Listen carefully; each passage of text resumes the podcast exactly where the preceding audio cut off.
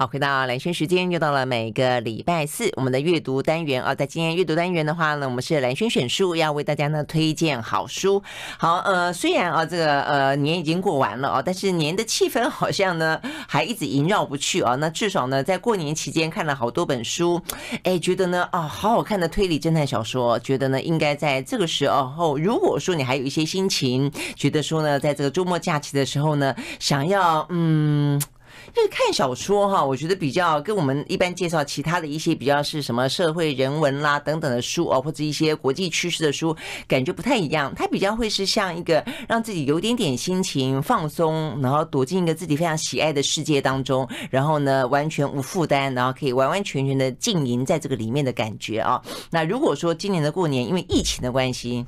你少了这种感觉，我觉得很多人应该都觉得少了一个，好像这个架都不完整，你知道吗？啊，我觉得如果是这样的一个心情的话，我觉得跳进一个很棒的小说世界里面呢，至少啊，我觉得还是有一点点的放下了、过了瘾的感觉啊。所以呢，在今天的话呢，我们要介绍的两本还不止一本啊，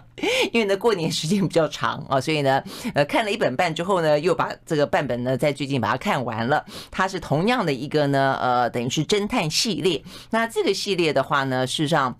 我记得很早以前我们推荐过一次啊，那因为它这个系列总共呢有十二本啊，所以呢现在出到了第九本，那所以呢这是最新的一个第八、第九本啊，这个在台湾的呃书市上面问世啊，所以呢他是呃约翰哈威啊这位呢呃算是英国的剧作家所写的书，在他笔下的呢瑞尼克的侦探要在今天的呃兰萱时书里面要跟大家见面，好，所以很开心的邀请到的呢是东美出版社的创办人暨社长吧，暨总编辑 一个人呢，校长兼壮中的李静怡到我们的现场来。Hello，静怡早安，兰萱早，各位听众朋友大家早。呃，这个真的是很要很谢谢静怡啊，这个很认真的翻译，不因为是你爱他啊，所以呢很很认真翻译出这一本又一本的好书，而且呢，呃，这个嗯，他的这个呢侦探小说到你的手上，到了东美之后，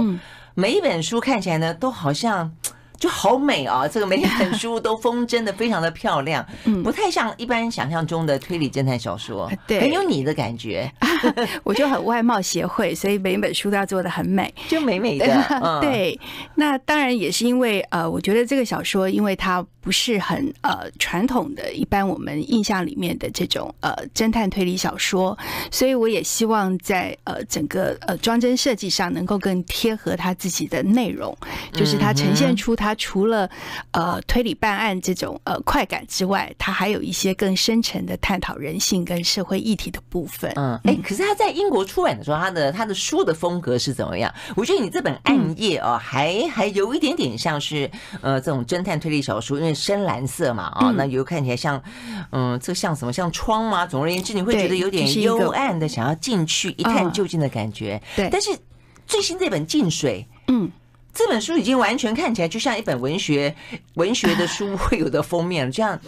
很美的淡淡的蓝色。对，然后写的“静水”两个字，好小的“静水”两个字。它就是一方，呃，好像就是一个结冰的河上，然后破了一个洞，然后就看见里面的水那样子的感觉。哦、所以，因为“静水”它也是讲的，就是一个静止的水面之下的波涛汹涌。嗯、对啊、呃，那其实这个系列整个装帧，我们是从一开始就跟设计师设定好了，就是十二本都是全部交由他设计。所以他很特别的是，其实在他的书背上，就是你到时候如果把十二本书全部一起放在书架上，你就会看见他的书背，他的书背也是有设计的，对，它有一致性的，然后有不同的图案、不同的颜色，嗯，对。那其实每一本都做的很不像侦探书，非常像文学书，所以呃，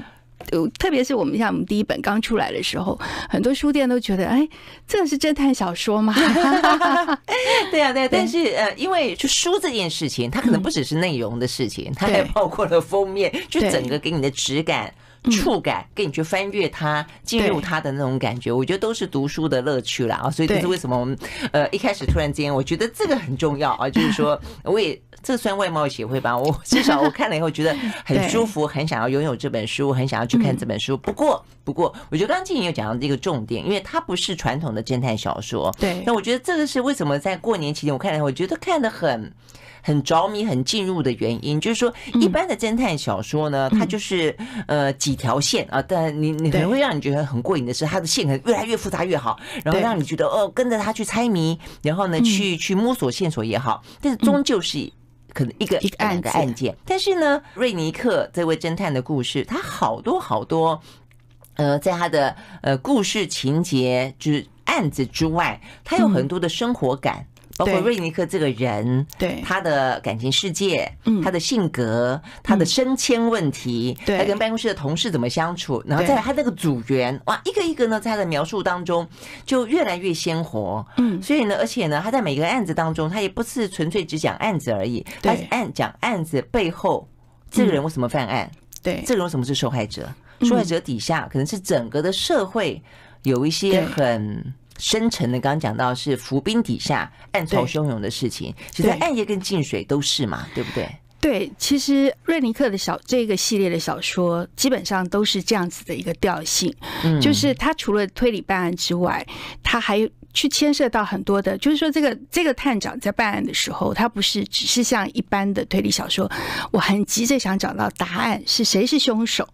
但他在找寻凶手的过程里面，他不停的在思索这个社会的问题，就是说，这个人究竟为什么要会犯案？对，就人性究竟是是怎么一回事？嗯，那所以就从中间就牵扯出很多很多的问题，就包括这个案件本身，它是不是来自于一个社会结构的问题？嗯，是不是来自于家庭的问题？甚至于更深层的，就是一个人为什么会恨另外一个人到一个想把他的生命结束掉的这样子的一个程度？嗯，那读他的小说的时候，我觉得有一个很有趣的一点，就是你会不停的随着他去思考这些问题。嗯，对，然后。然后瑞尼克也不是一个很典型的这种呃探长，就是一般我们印象里面就是这种社会写实派的侦探，通常是是个硬汉，哎，对对对，就是啊，我不顾不顾体制，然后不不管其他的，我反正我就是要把我的案子办到底。对对对，但通常来说都要形塑成一个有点英雄啦啊，有点反体制，然后有点的桀骜不驯，对，很孤狼形象的很孤独，对，那。瑞尼克虽然也孤独，但是他却是一个相对很温和的人。他是在一个体制里面温暖的人，对，他在体制里面行走，然后他不太去冲撞体制，尽管他对这个体制也未必完全满意。然后他会很站在一个啊很同理的立场，嗯，去思考，去对待这些被害人啊跟这个加害人。所以我觉得他就往往就会在。他不管是对话也好，或者是他一个很温暖，但是经常会去拥抱被害人啊，然后甚至于对于这些呃加害人，他也会是觉得说，嗯。他们未必是真的是出于自己的很恶劣的人性去犯案，嗯，嗯，他很可能是有不得已的情况之下，他才去做这些事。体制的受害者，对，对不对？对，嗯，所以呃，他这个探长就跟别人很不一样，所以也是因为这样，所以很很令人着迷。对对，就很人性化。然后呢，呃，这个里面当然他他在这两本呃这个《暗夜》跟《静水》里面呢，他又谈了一段新恋情。那这个恋情里面，我觉得这也是这个作家。呃，就是呃，约翰哈维，他本身是一个剧作家，他也是个诗人。我觉得他对于一些情感当中的的铺陈跟描述，我觉得他也非常非常的细微。比方说。嗯，想要又不敢要，那一个呃，经过情感挫败的才刚刚离过婚的男人，嗯，他可能想要跟另外一个也是呢离过婚的女人，要重新开始一段感情的时候，那么的小心翼翼，那么的怕受伤，然后，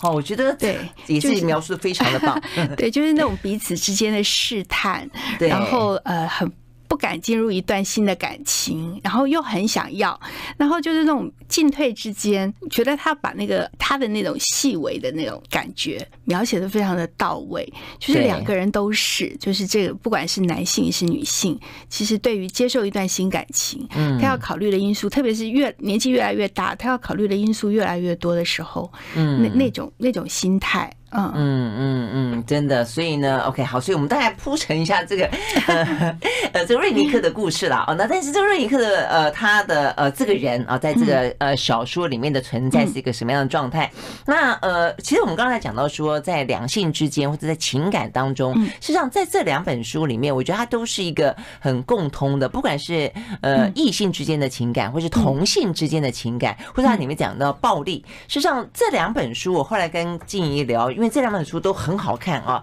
但是呢，如果说真的要把它放在一起讲，要该怎么去讲它？事实上，它有一个很共通，就是说它在性别这件事情上面是他这两本书共同关注的。所以在我看的时候，我觉得看了以后，就是说他描述的非常的真实。比方说《暗夜》，《暗夜》是先于呃这个《进水》嘛啊，那《暗夜》讲的是。呃，这个嗯，也是一个性暴力，但是他是在男人对男人之间的性暴力。我就想，哎，这个是什么时候写的？我突然之间就有点忘记了这个约翰哈威他存在的，还写这个书的年份。虎哥就去查，一九九一年，嗯，所以等于是三十年前。对，三十年前这样的个事情在英国。对，就已经是这么的尖锐跟赤裸裸了哈，这跟最近在美国发生的事情，对，不几乎是一样吗？就种族之间的仇恨，白人的优越感，对，然后他用性的方式去对待另外一个男人，对，嗯，对，就是约翰哈威其实写了很多社会议题的问题，就是这些社会议题其实早就存在，只是呃，他有没有被曝露出来？那呃。在瑞林克十二本小说里面，我觉得他写的这个题材是越来越广泛。就是说，他从一开始可能只是描述呃，就是英国，因为他的背景是在英国的诺丁汉。对，那诺丁汉是一个呃曾经的这个纺织大城，所以他以前在呃工业革命之后，它就是一个非常繁荣昌盛的一个城市。但是随着这个现代科技慢慢进步，它这个城市的纺织业就没落了，然后就开始有很多的失业的问题。然后英国因为呃，大英帝国的这个没落的问题，也开始有很多的移民的问题，就是很多这个他们早年的殖民地的人移民到英国来，那所以就会产生很多种族的问题，这种黑人跟白人之间的问题，然后再加上慢慢随着时代的进步，又慢慢就产生了一些，比方性别的问题，就是他在小说里面也谈到很多，就是关于他，比方他的女性的同事的升迁的问题，嗯。啊，然后这些女性。就是在职场跟家庭里面所扮演的角色的问题，然后在更多的他在暗夜里面，其实呃也提到了像英国的这种呃足球流氓是很有名的，嗯，对，就是到世界各地去闹事，就是反正大家都是闻之色变。那可是这些足球流氓，其实在某种程度上，他们也是在发泄他对于他自己现实生活里面的一些不安跟挫折，嗯，所以他们会去攻击一些其他的种族的人，对，那。他们就是想要展现自己是一个非常男性气概的这种阳刚的这种人，所以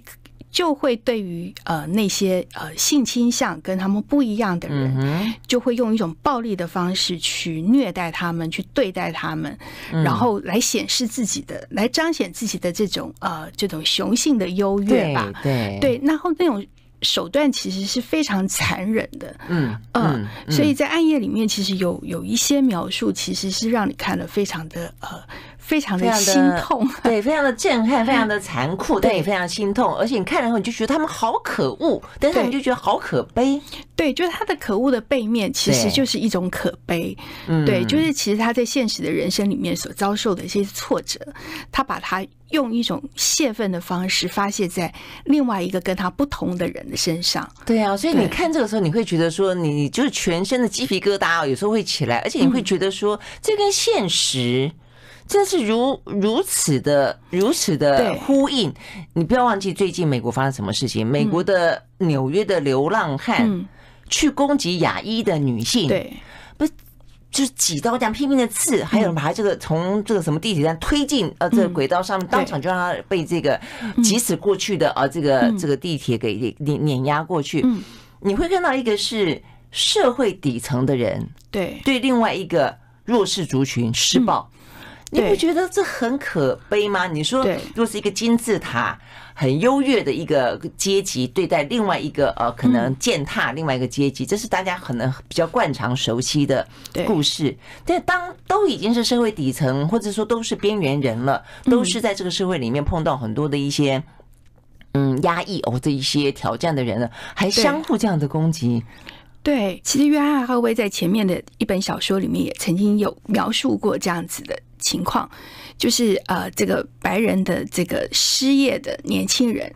然后他就去攻击亚裔的人士，嗯，对，因为他就觉得呃。他人生的所有的挫折，比方就是这些亚裔的人夺走了他的工作，嗯，然后这些人不应该在他们的社会里面存在，所以他其实是把他自己的挫折跟不满就发泄在另外一个人身上，然后就采取了这种非常极端的、非常暴力的行径。那嗯，当然在我们看起来觉得非常的不可思议，可是如果是呃站在他的立场来想，他很可能是他也没有别的方式。可以去宣泄他这样子的一种一种悲哀，所以啊、呃，就觉得这个就是呃一个社会现实的状况。所以尽管经过了这么多年，其实这些问题一直都存在，并没有得到解决。真的是这样的。我们休息了再回来现场。I like 103, I like 好，回到蓝轩时间，继续和现场邀请到的东美出版社的。社长、总编辑 李静怡来聊天啊，聊的呢是东美在去年底到今年初了啊，这个出版的两本嘛啊，这个跟瑞尼克呃探长呃有关的故事，一本是《暗夜》，一本是《静水》啊。那呃这两本真的都很好看，那这两本我就感觉很不同。《暗夜》的话呢，呃一开始我刚刚也跟静怡，它比较深沉，它结构比较复杂，它的观照面比较广，它是整个社会的，因为我们刚刚讲到的所谓的。的社会底层的人，所谓的白人的优越感，那但是他是他不是他不是高等白人，他是呢在这个社会当中，呃失业落魄无出路的，呃他们觉得了，他们自己觉得自己呢，呃可能被。国家抛弃，或者说呃不被重视的一群人，但他他的方式去去欺负另外一群，嗯，也是其实坦白讲也是很辛苦的人啊。对，那这个是这样。那但是近水谈的比较是性别问题啊，就是男女之间家暴。比方说在台湾，呃，这个去年底今年初好好好几起名人的家暴事件，你会知道男女之间所谓的家庭的结合着性跟。暴力之间的关系怎么样发生的啊？所以不太一样。那我们刚刚呃，这个起了一个头是暗夜啊，在暗夜里面的故事，我看起来是那本书真的是我我是先看暗夜，我我觉得非常的入迷。是，哎，我觉得他那个家庭就是里头两，嗯，他就是一个犯罪家庭，对。里面也不过妈妈养了几个小孩，三个小孩，三个小孩，嗯，三个小孩各有各的问题，然后呢，都会是你在社会的呃这个嗯问题丛生的切片当中，你可能看得到的某个影子，但是他是在一个家庭里面的兄兄妹们，兄兄妹兄弟们就是这，所以如果一个家庭是如此的破碎。我真的觉得好可怜啊！对，暗夜里面其实主要的是讲到一个呃单亲妈妈的家庭。那这个单亲妈妈呢，她也是自己从小被爸爸抛弃，妈妈不爱，然后又不停的遇人不淑，嗯，然后所以就呃，他的三个小孩其实是呃两个不同的爸爸生的，然后又被又被这些男人抛弃，所以他自己非常辛苦的在酒吧打工，然后养这三个孩子。但是他其实是没有余力去照顾这些，因为他为了生活打拼，他已经没有余力去照顾他们的生活。但是他们平常在干什么？所以小孩很容易就就学坏了。学坏。对，在学校里面逃学啊、霸凌啊、嗯、骗钱、偷东西啊，对，偷东西，然后就在外面鬼混。那其实这个故事发展到后来，其实三个小孩都都出问题嘛。嗯，就是一个小孩因为偷东西被抓，另外一个哥哥呢，就整天待在家里面不出门。那一出门就是跟一一堆这种白人至上主义的人鬼混，鬼混。对，然后就为了证明自己，然后就会去做了一些呃伤天害理的事。那这个中间这个女孩子也是一样，她也是因为女儿，女儿因为去上班也是觉得很挫折，然后就跟了一群她觉得在学校的。的时候觉得呃非常风光的女孩子就混在一起，嗯、那当然就也不会有什么好下场。那所以这个家庭其实就是一个呃很典型的这种中下阶级的一种缩影，嗯、就是他们为了生活其实就已经非常的辛苦了，在每天煎熬，所以没有余力去照顾到一个孩子的成长的过程里面所需要的东西。可是因为这样子的家庭成长出来的孩子。他没有得到一个很好的照顾，他完全不知道他自己的人生的目标在哪里，嗯，所以也就制造出了更多的社会的问题，对啊，所以这个就会变成一个恶性的循环。所以在暗夜里面，其实我觉得很重要的，其实是在探讨这个问题。嗯嗯，对啊。所以我们刚刚虽然讲到说他有非常的一些无奈、一些创伤、一些很可悲的状况，但是。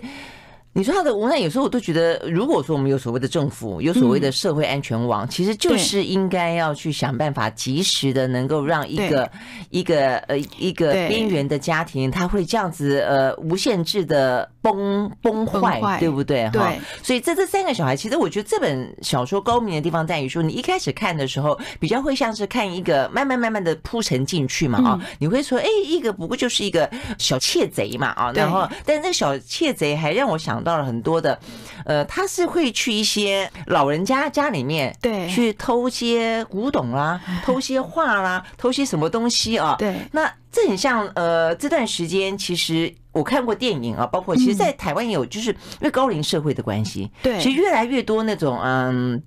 孩子都出去了，长大都飞了，那剩下呃一对 老年年长的老夫妻，然后呢可能耳不从目不 目不明，行动蹒跚，然后呢也因此很容易变成被下手的对象，或者被骗的对象。对，那其实类似的状况在这两本书里面都有，都有，嗯，都是，所以我觉得这也是。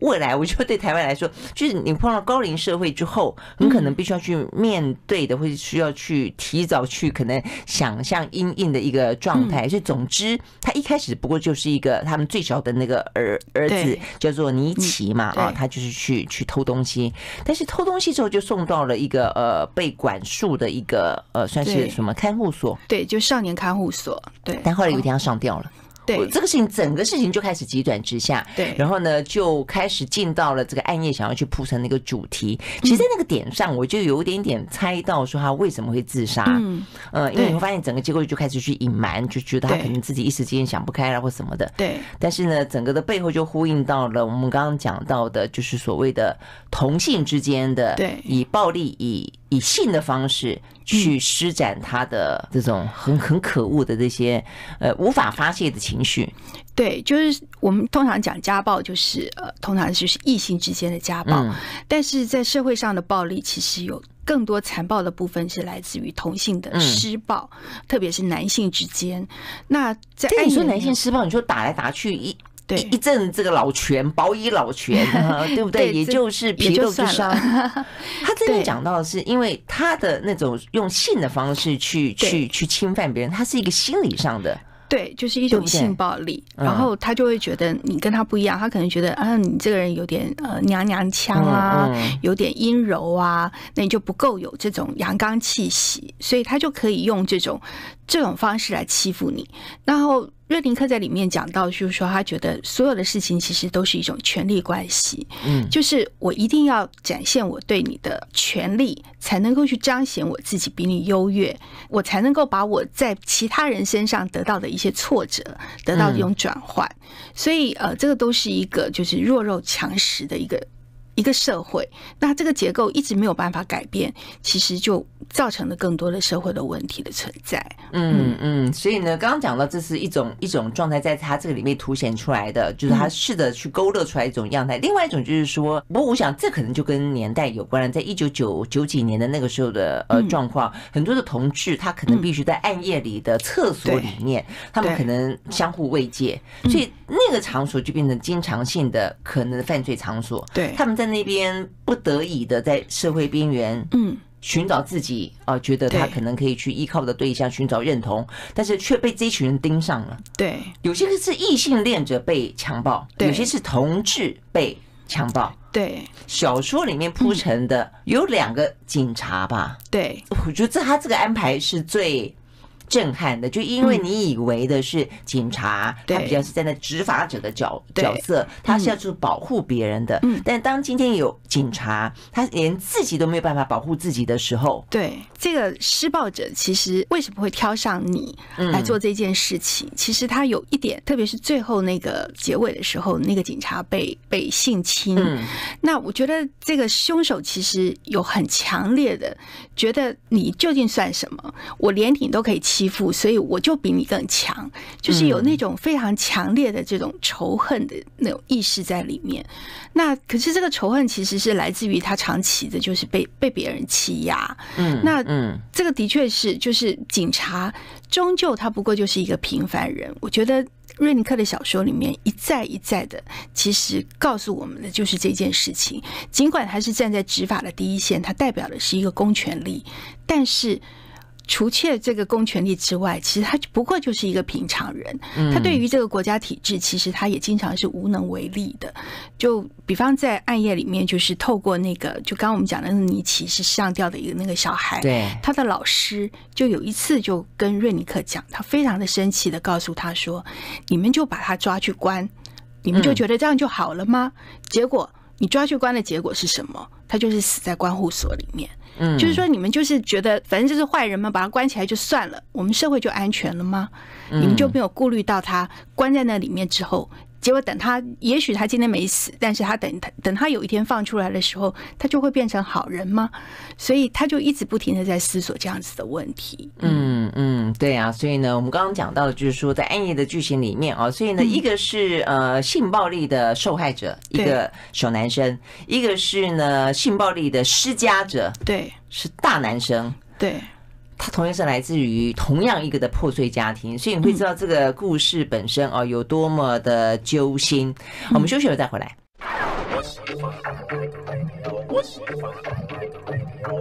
好，回到兰萱时间，继续和现场邀请到的东美出版社的李静怡来聊天啊，聊的呢是约翰哈威啊，这位呢英国的剧作家、诗人、小说家，他所写的一系列啊，这个叫做《探长瑞尼克》的啊这个系列故事。那里面我们讲到的是《暗夜》，还有呢《静水》这两本啊。那《暗夜》的话呢，讲到的是我们刚刚讲到是男性对男性啊，它是一个性暴力，但它这个性暴力呢，反映出来的是一个呃社会的呃权力结构。呃，阶级啊，甚至是在移民的部分，他感受到的整个的呃社会的平衡感，他们认为被破坏，自己的呃生存被剥夺，才因此转而去剥夺别人的一个生存权哦。所以里面的讲到性暴力，它可能不只是呃肉体的侵犯而已，它它造成了心灵上面的不可磨灭的伤害，甚至在里面的话呢是会致死的。你会知道他那个嗯性暴力有多么的残暴啊！但是另外一个的话呢，进水，它是呃男性对女性。他讲到的是比较传统的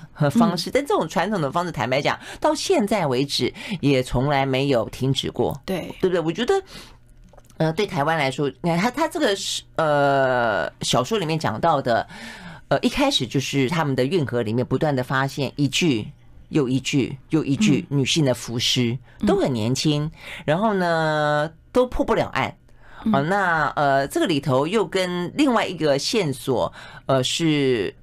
学校的老师，对，啊，这就跟我们刚前段时间讲到，在台湾，嗯，说像高嘉瑜一个立法委员，对，你同样就是你的身份、你的阶级可能不是重点，对，而是这这个就回到男女的性别的架构上，也是一种权力关系，对，你也可能会变成一个施暴的对象，对。嗯，对，读这本书的时候啊，呃，其实就一直想到现在的社会的问题，其实都是一样的，就是这种家暴。那家暴，我们以前都会觉得说，这就是女性是很弱势的，或者是她可能就是一个呃没有什么能力的人，所以被被别人暴力相待。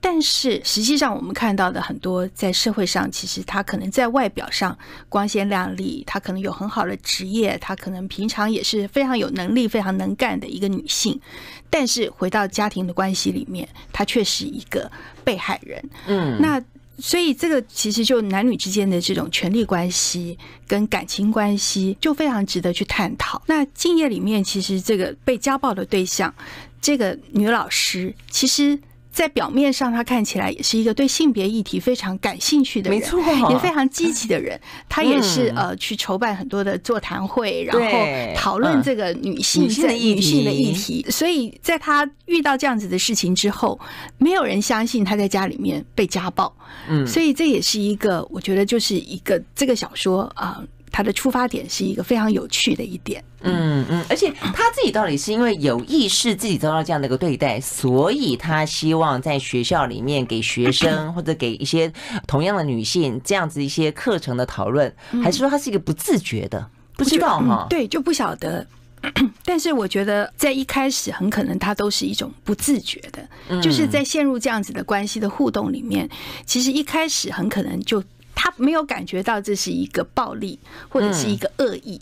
而是慢慢慢慢慢慢，两个人的关系就变成这个样子。对啊，对啊，所以这在这本里面，我们刚刚有讲到说呢，呃，这位约翰哈威的写作风格嘛，哦，其他写作风格我还蛮喜欢的，就是说有一类的这个侦探小说，非常的快很准。啊，就非常的紧紧紧凑，你好像在看一部电影一样啊，多线发展啊，然后呢，不断的切换角色呢。如果就剪接的 角角度来，哦，剪接的很快，对。然后呢，几乎是没几秒钟你就喘不了气啊，那种感觉。对对对，拼命的翻下去，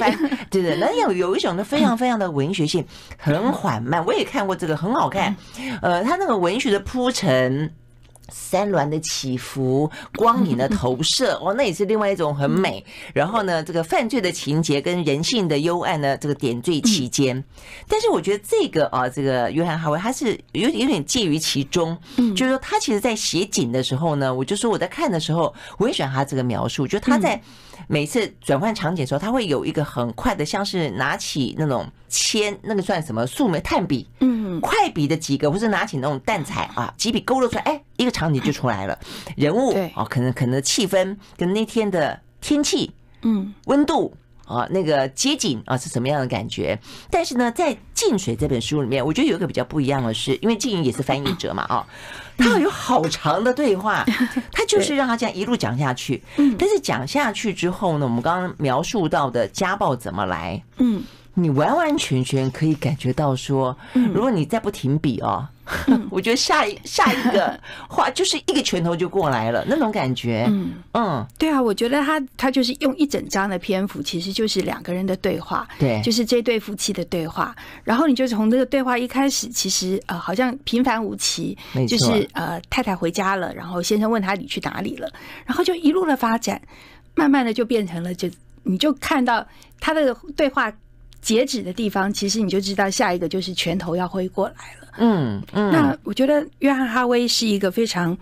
呃擅长用一个简洁文字，就是他他不太浪费笔墨的，嗯，他会留留下很多空白的地方。就比方像他这个，如果是在其他的作家写起来，或许就会有一段暴力的场景出现，可是他完全没有，他其实在这里面完全没有写到，呃，这个先生是怎么对他太太的。但是他完全透过对话，或者是他其他的方式，从侧面，嗯，来让我们知道他先生是怎么对待他的。那我觉得这是呃，约翰哈威。当然，一方面是因为他呃长期写诗的关系，他是个诗人，嗯，所以我觉得他对于笔墨的这个呃节省哈，就是说他对于这个呃文章的裁剪是一个非常有节奏的。他知道在什么地方该停下来。嗯，然后另一方面是约翰哈维自己也说，他其实最崇拜的作家是海明威，就是海明威的笔是非常简练的，就是不该写的东西都不要写。然后呃，这也是像我们经常讲的，就是一种作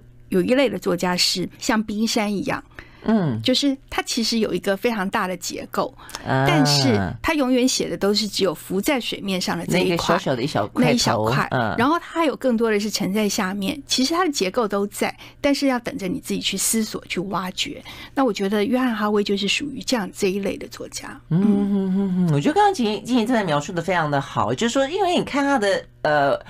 呃，小说真的是他有他的节奏感，哪些部分该快，嗯，他用他的呃这个文字去堆砌，但有些部分他就是要让你很刻意的进到那个情境当中。坦白讲，你与其去描述他的暴力相待，嗯，我觉得他这种写法，嗯，你更会感觉到说，到底暴力因何而来？对，如果说有任何的两性关系当中，你曾经有过这样的一个。对话，或者是有这样的一个气氛，你可能就该警觉，就是说，其实你们的关系，嗯，那个权力关系真的是不对等的。对，嗯，比方说你刚刚就讲他，他不过是回家，嗯，他问他说，你你你没有看时间吗？哦，他就是我在忙着我们刚刚讲到的他那个呃课程啊，就是讲到性别的两性的那个课程，他就说，哎，那那你你你是不是该换个兼职比较好？我觉得这很可能是一般的讨论。对。但你想想，为什么？凭什么？为什么我不过晚点回来，你就觉得我应该换个工作？嗯、那呃，这个真恩他就说，你又在讲这个问题了。嗯，那这个老公的说法就说，我在为你着想啊，我为你好，怕你太累了。对，你不觉得这种话好长？就是他说对不对？很长的对话，对，就是以以关心为民，对，行干涉跟介入之时。对，嗯，那他就说啊，好了，不要不要再吵了，不要再吵了，你过来。不，亚丽丝，我我我，你过来。哦，然后到最后你会发现，这个女女性这个老师，她基本上又回到了一个她其实不愿意见到的一个服从的角色。她说啊，亲爱的，对不起，我不该对你大小声。嗯，我想我看到最后就想说，为什么？对啊，所以很多的嗯关系真的是，就是你自己的认知跟真实的发生是不一样的，或者有时候真实的发生也是在一个你完全没有做好心理准备的状况底下。一步一步的走向，对，但是就是说，这样子的关系的发展，很可能也不是一天两天，就是两个人关系慢慢慢慢可能会落入一种模式。对，那很可能一开始的时候，你可能不自觉，觉得这个是他对你的关心，的确他就是假关心之名嘛，我就怕你太累啊，呃，希望 我们两个可以呃多一点时间相处啊。但是慢慢慢慢的，你就会。受制于他，因为你一再的让步，就让他的干涉其实是越来越多。那等有一天你回过头来发现说，哎，不对的时候，你好像已经无能为力去改变这样子的现状。嗯，对，嗯嗯，真的。所以呢，这个部分我觉得它有几段啊，都是这样的一个对话。所以呢，在故事的结构当中，你看起来，呃，作者什么都没说，嗯，但是你什么都感受到了。我们休息，马上回来。I like 好，回到兰萱时间，继续和现场邀请到的东美出版社的李静怡啊来聊。我们聊到的这个呢，瑞尼克探长的系列啊，这本呃暗夜以及静水。那这个静水，我觉得它一路发展，总而言之了啊，那它当然破了中间的一个案子，然后呢，呃，凸显出而且揭露出我们刚刚讲到的一些事实上呢，看起来呃一个牙医老公，一个老师。的老婆，但事实上呢，外表的中产阶级的幸福美满，其实嗯，里面隐藏了很多呃问题，而且终究以悲剧作收啊。但是其他的很多案子还并没有破，并没有破，反映出来很多事情也持续的在发生中，搞不好有个下个案子的诞生，就是那个根本的不公平是随处都有。因为我觉得我很惊讶，他的结在他这个描述的男主角的身上，因为我刚刚不是讲到了吗？这个瑞尼克其实有一段新恋情嘛啊，那这新恋情的对象汉娜。快来到快要结结结局的时候，他们这个情感显然的在过程当中也是相互的试探啦、摸索啦，但是呃渐渐的有进入一些还不错的啊状态。但是就在最后有一段在描述到说他们两个人啊这个就是发生关系，那个呃汉娜就是他那个新的女友，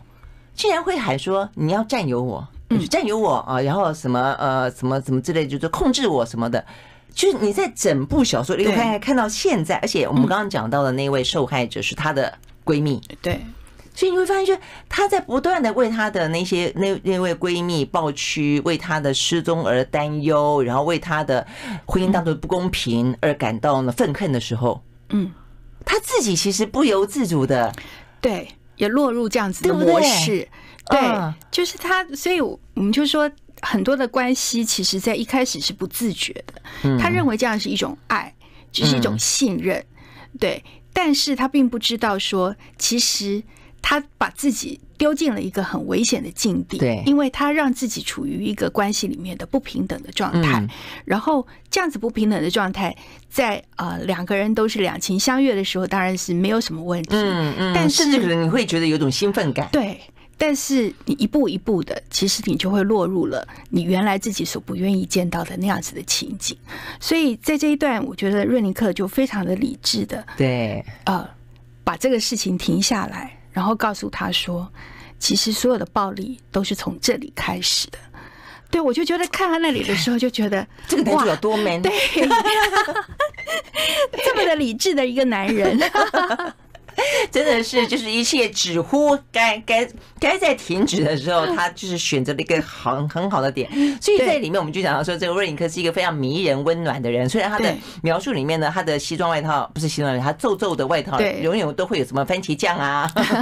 什么酱汁啊粘在上面啊。但是在他的整个 team 里面，这一次我刚刚在跟静怡聊到他的那种生活感啊，这个就这他的小说的特别在于说，你在里面看到了很多人的生活，对，他跟他的组员，对，组员为什么喜欢他，就是有的组员暗恋他啊，所以呃这样的一种情情况，或者是说呢，他的很多事情你会觉得他不像是一本只是为了案件而存在的这些人事物，他是好像即便你今天。合上了这本书，嗯，你觉得瑞尼克好像继续的在英国的诺丁汉 那个地方活着，就你会很真实到他是有一个人，他有一个生活圈，他的朋友们你都认识，在里面一个比一个鲜明。对，嗯，他就是非常的有生活感。我就这样常讲说，读他的小说，感觉上像一个时光的切片。就是他在这一段时间里面，我们看到每一个人，不是只有单独的瑞尼克，或者是呃这加害人、被害人，就是这些案件的关系，还有他身边的每一个人，其实都活生生的活着，有各自的人生的问题，然后有各自的这种呃呃各种的怪癖也好，或者是各种的生活习性，好像就是我们身边经常看到的这些人，所以。就让这个小说显得更为真实。嗯，对，嗯，而且读起来的话呢，你可能为他的情节啊，这个曲折或是呃人生啊，感到一些嗯怨叹啊。但是更多的、更多的，你会因为他身边的一些人，他描述的一些情境，那种呃，就像你我一般的生活的感觉，哎，你会觉得嗯，那种感觉真的是很、很、很亲近。对，就是一般人会发生的一些一些生活的情况，其实都在小说里面出现。嗯，真的，所以呢，读这个小说呢，感觉就是我我讲的这个过年的九天里面呢，非常的过瘾啊，因为呢，像是在另外一个世界里面，但感受到呢，诶，这个瑞尼克跟你的生活呢，很是很紧紧相依的，而且有他的陪伴，我觉得还不错。嗯，好，今天非常谢谢静怡到我们的现场来，谢谢，谢谢蓝轩，谢谢各位听众朋友。I like